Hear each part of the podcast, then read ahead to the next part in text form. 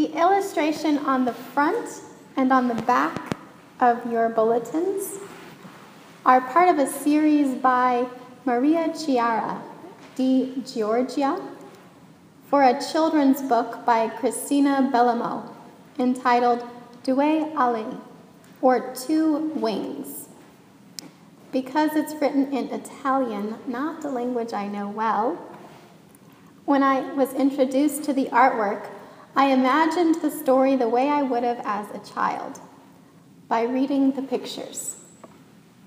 It goes like this There once lived a man who secretly dreamed that he might one day have wings to fly. Each morning, he and his cat sat at his kitchen window as they gazed at the birds resting on their front tree. His cat pining to catch one, and the man pining to become like one. One day, while the man was rescuing a newly discarded feather to add to his beloved collection, he discovered a pair of wings growing beneath the tree. He looked around. Who could have left such a gift? He began asking his neighbors. He went to the post office. Who sent him these wings to fly? The people in the town began giving him sideways glances. Really? Wings to fly? The man returned home and held on to his secret dream. Each day, he watered the tree, looked around to see whether anyone was watching, and carefully inspected the wings. He was sure they were growing just his size. His cat, the only witness to this incredible scene, watched with delight as the man tried on the wings, was lifted up by a gust of wind, and indeed began to fly. And the cat became the keeper of the story. I had a bird once. He was bigger than you and me. These images have been with me in my dreaming of Paul's community and of the ancient Israelites given voice by the psalmist. A man who grew wings to fly, and a cat who bore witness. The levity of it, the unlikeliness of it, the fumbling, bumbling around of it. Still, following a dream of the inmost being and discovering it's not for nothing. Give praise. Give praise, my soul. Or, as some would translate it, give praise, give praise, my inmost being. Our psalm speaks to a community who have known lament, the fall of their kingdom, exile in Babylon, and are now returning and rebuilding their temple. All these years, they kept dreaming, they kept hoping, and it was not for nothing. Praise and gratitude is on their lips as they celebrate the goodness and care of God and their new beginning. Their trust was not betrayed. Unlike the rulers of the world, they, know, they have known Yahweh is just, uplifts those in need, and loves the righteous. The image I have of Paul's sensibility of his inmost being is righteous. And by righteous, I'm not referring to self righteousness, although some might think that of Paul. I mean being committed to live an honorable life. Before his eye opening experience on the road to Damascus, his fervent zeal was about trying to lead a righteous life. As a keeper of this story, one of the traps I've been trying to avoid as I've been revisiting Paul's letter to the Galatians is not to play into the notion that the law, often translated by Christians to mean Judaism, is corrupt. I am of the ilk that believes that Paul did not convert, but was still understood by himself to be a Jew who received a call as prophets before him did to challenge and to bring a, a word of comfort from God. And that being a follower of Jesus was not to cast off being Jewish. As a scholar of Paul's letters, Beverly Roberts Gaventa writes In an age that valued especially those things that were ancient, Paul's ardent desire to promote the traditions of my ancestors indicates that he was vigorously pursuing an honorable life, what he and his people regarded as right and proper.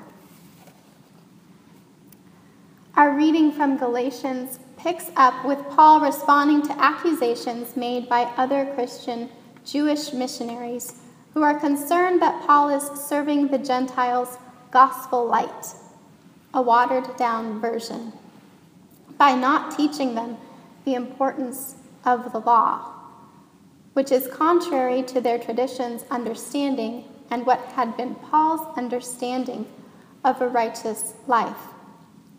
They questioned the divine origin of his call. There are those who think Paul was being less than honest about the gospel in order to boost his church membership numbers. Another interpretation is that Paul took seriously that his mission was to the Gentiles, and that when the scales fell from his eyes, he was able to see them already as part of God's covenantal community, even without their adherence to purity codes. As with the ancient Israelites before them, they are a part of a community that not only has faith in God, but God has faith in them and will be with them, even when they are scattered across the land, when they are on the margins of life, when they don't feel strong. They too are implanted with the image of God, which is made known as they work for justice, as they hold oppressors accountable as they share kindness. In his tradition, to question his prophetic voice would be to question the voice of God through him and to question the image of God in the Gentile people. Paul didn't have to give up being righteous. He could bless his need to live an honorable life but allow it to look differently. Righteousness that allows God's love to break through the bounds religion sets on them. In an interview with Pico Iyer, journalist, novelist, and friend of the Dalai Lama, he talks about the difference between spirituality and religion. Spirituality, he says, is the story of our passionate affair we have with the deepest part of ourselves. It's the story of our passionate affair we have with the deepest part of ourselves. The candle that always flickers and sometimes seems to almost go out and sometimes blazes. And religion. Religion is the community, the framework, the tradition, all the other people into which we bring that which we find in solitude. Religion is the framework. He continues by saying the Dalai Lama often speaks of religion as tea as opposed to water.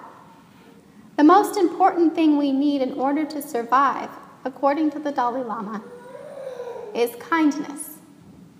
Kindness is water. Religion is like tea. It's a great luxury. It increases the savory of life. It's wonderful if you have it. But you can survive without tea. You can't survive without water. So every day, kindness and responsibility is the starting block for every life. It's an important reminder, Pico, Iyer says, to ground ourselves in the people around us before we think of our texts, and of our notions of the absolute.